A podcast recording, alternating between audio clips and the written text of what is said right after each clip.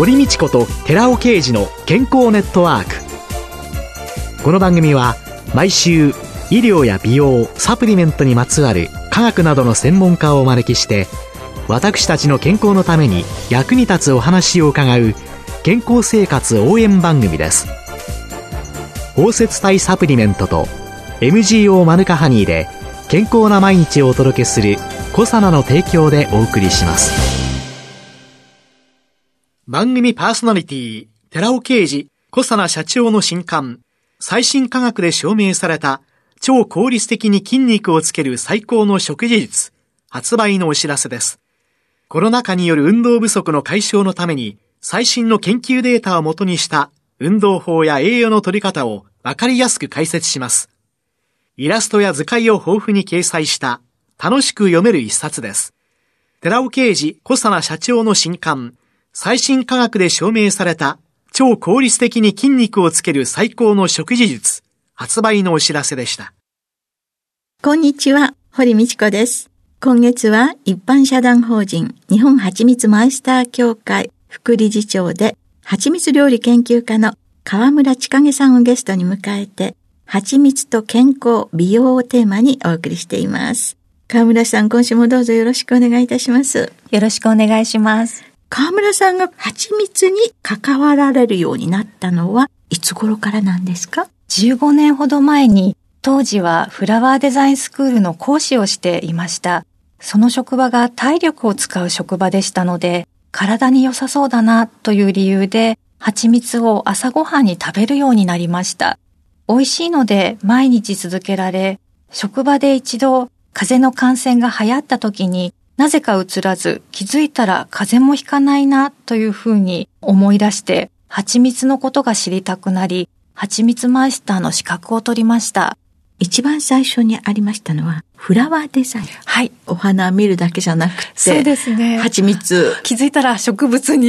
癒されておりました。花から取れた蜂蜜という。はい、改めまして、この蜂蜜の魅力、はい、そして奥深さというのはどんな、はい、美味しいというのが一番でした。で、また蜂蜜の種類によって甘いだけではない味わいが異なっている。っていうのも気づいて、食べ比べですとかテイスティングをする。ことで自分の好みの良さですとか、蜂蜜を選びたいという方にアドバイスとかもできるようになりました。なので今現在教える。立場になったんですが、講座に参加して3種類以上ぐらいの蜂蜜をテイスティングする。と自分の甘さ、好みがわかるんですね。で逆に甘さに耐えられずに甘いものが実は苦手だったという気づく方もいらっしゃいます。なので甘いものが好きと言っても、やはりそれぞれ皆さん味覚は違いますので、そういったところも蜂蜜の繊細な甘さで引き出してくれるっていうのがあります。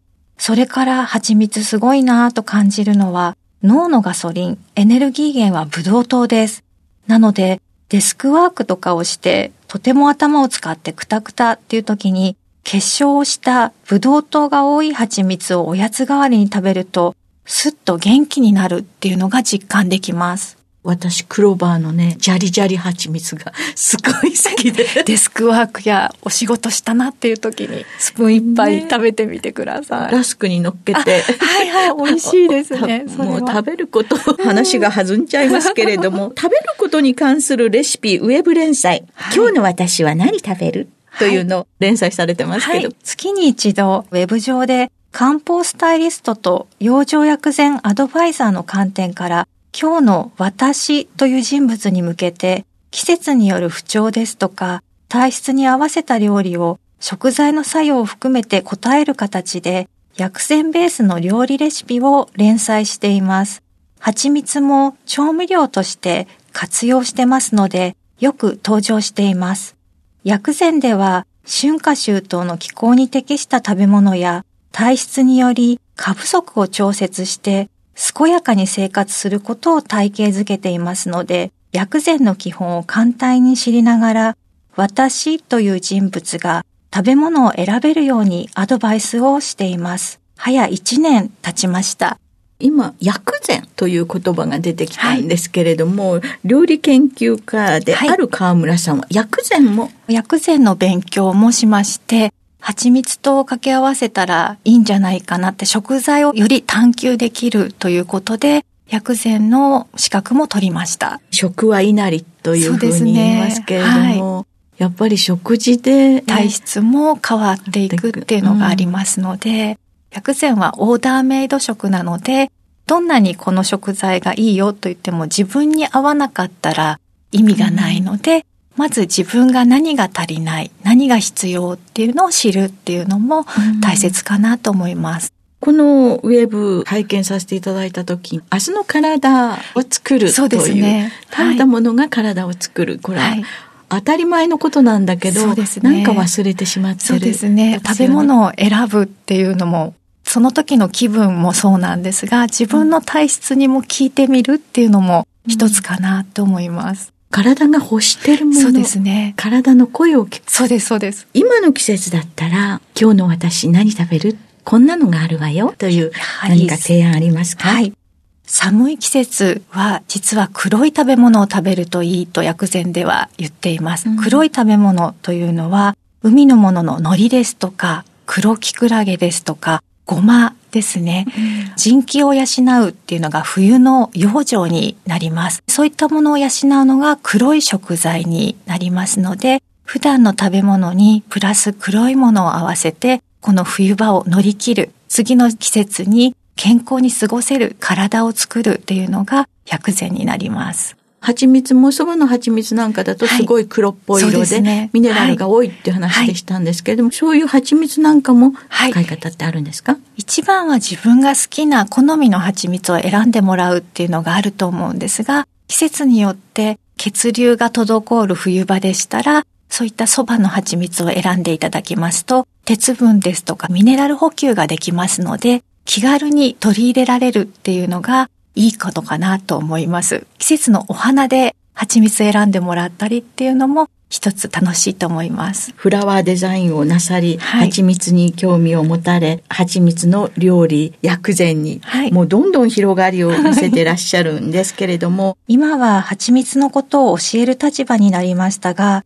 蜂蜜を伝えるということで、再確認をすると、蜜蜂にもまた興味が湧いてきます。養蜂家の方々と知り合いになったりして様々なことを質問したり教えてもらうことも多くなりました。そうすると、ミツバチの不思議さにまた魅了させられます。蜂蜜を通して私自身はミツバチや環境のことなども考えるようになりました。これからもそういった部分で交流を深めていきたいなと思っています。お付き合いされる方々も変わって、はい広がりを見せてきて、はい、いろいろ考えさせられますよね。はい、最近、都市部のビルの屋上で養蜂する銀座蜂蜜プロジェクトだとか、はい、いろんなところが注目されていますけれども、はい、こういう活動ですね。はい、蜜蜂の飼育に関して、まあ、注目されているこのようなことをどう見てらっしゃいます？今おっしゃっていただいた銀座蜜蜂プロジェクトなんですけれども、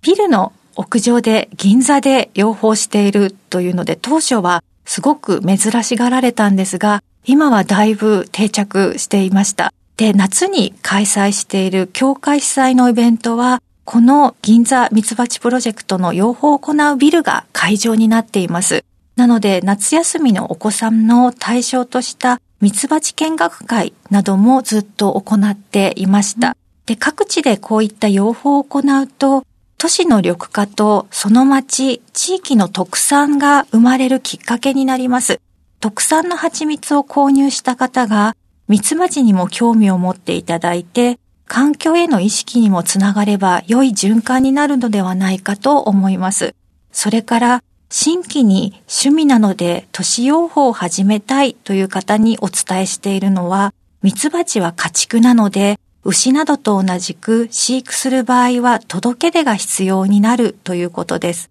養蜂振興法という法律があります。また、周りの理解を得ていないと継続するのも難しくなりますし、蜜を出す植物が周りにちゃんとあるというのも必須ですので、自然を相手にすることは気軽にできることではないと見ています。ただ蜜蜂を飼育したいというロマンを持つ方は年々増えていっています。ミツバチが家畜というそうなんですカテゴリーになる。はい。どんなに小さくても家畜になります。養蜂振興法。はい。そういう法律、初めて伺ったわけですけれども。今はあの少しの群でも趣味でやっている方も届け出が必要というふうに変わっています。いや、蜂がいっぱいね、来ると、はい。やっぱり刺されたりとか、そうですね。そういうのも、心配する方もいらっしゃいますので、ええ。そこで理解を得て、できるかできないかっていうのも、周りに住宅が多い場合ですとか、うん。そういうとこは配慮しないといけないと思います。うん。日本の養蜂、蜂蜜の今後については、どのようなことをお考えになります？協会の資格を取得される養蜂家の方々には今30代、40代も目立っていて女性の方も増え頼もしいと感じています。蜜源植物が豊富に咲く日本列島が理想です。ですが昨年は天候不順で蜂蜜が取れないと言われる養蜂家の方々が多くおりました。花に良い環境と優秀な蜜蜂、養蜂家の技術が掛け合わせ、できたものが蜂蜜です。この先、一つも欠けることがないようにと願います。スーパーに蜂蜜棚が多く設置されています。十数年前は、ジャムの隣にちょこんと数えるくらいの蜂蜜しか並んでいませんでした。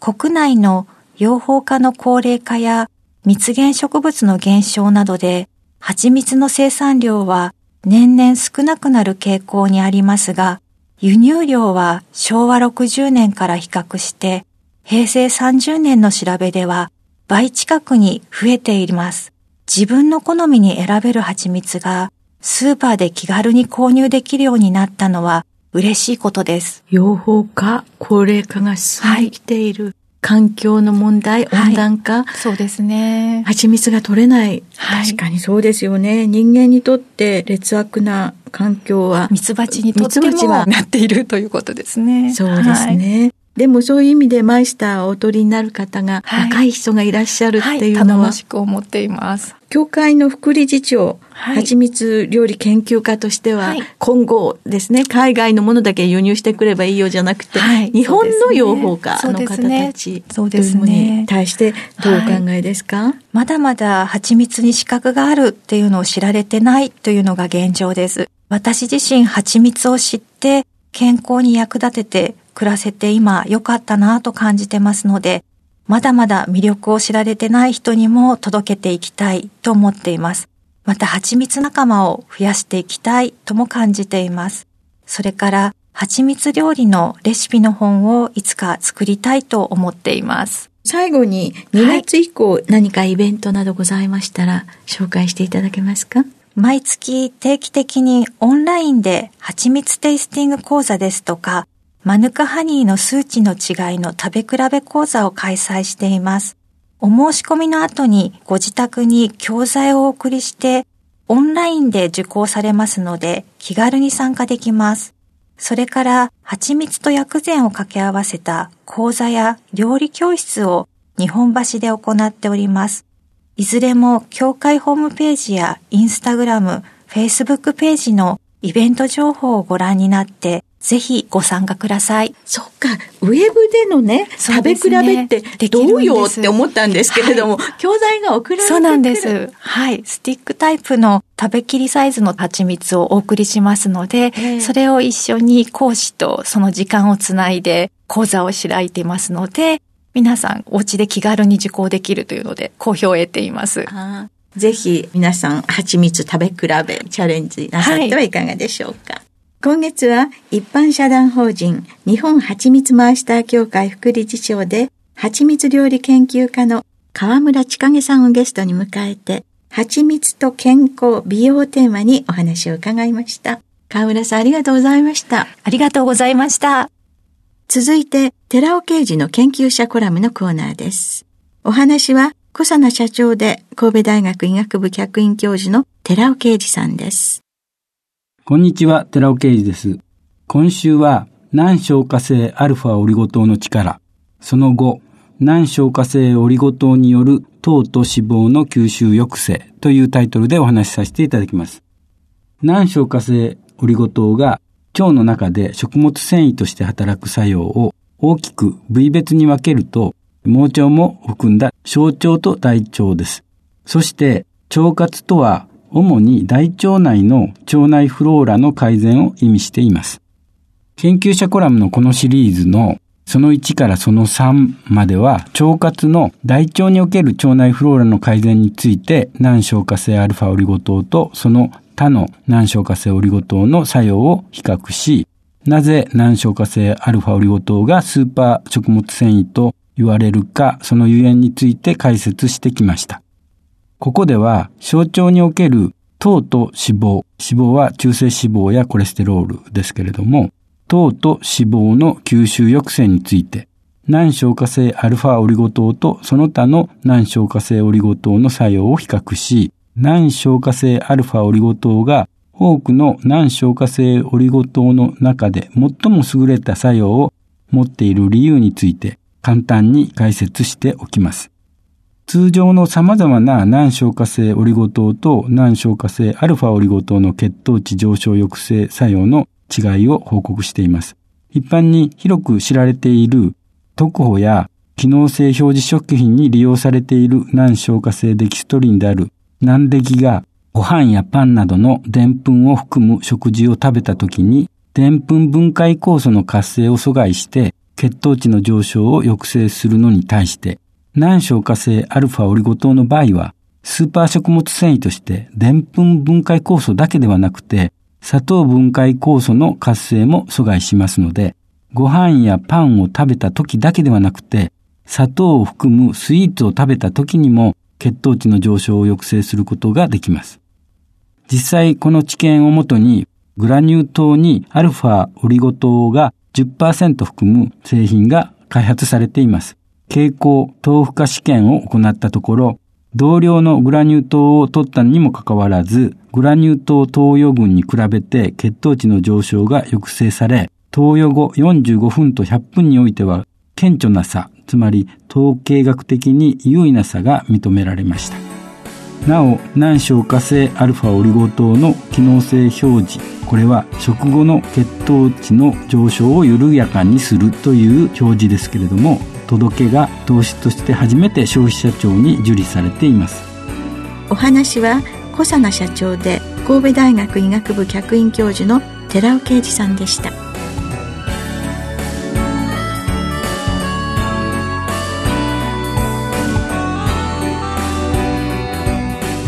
ここでコサナから番組お聞きの皆様へプレゼントのお知らせですニュージーランド産のプロポリスを環状オリゴ糖で包み込むことによって吸収性をアップしたコサナのニュージーランド産プロポリスタブレット90粒を番組お聞きの10名様にプレゼントします。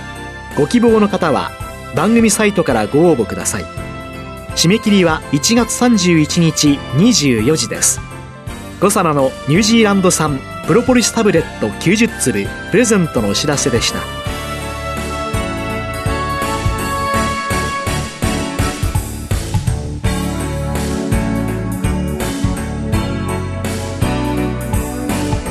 堀道子と寺尾啓二の健康ネットワークこの番組は包摂体サプリメントと MGO マヌカハニーで健康な毎日をお届けするコサナの提供でお送りしました。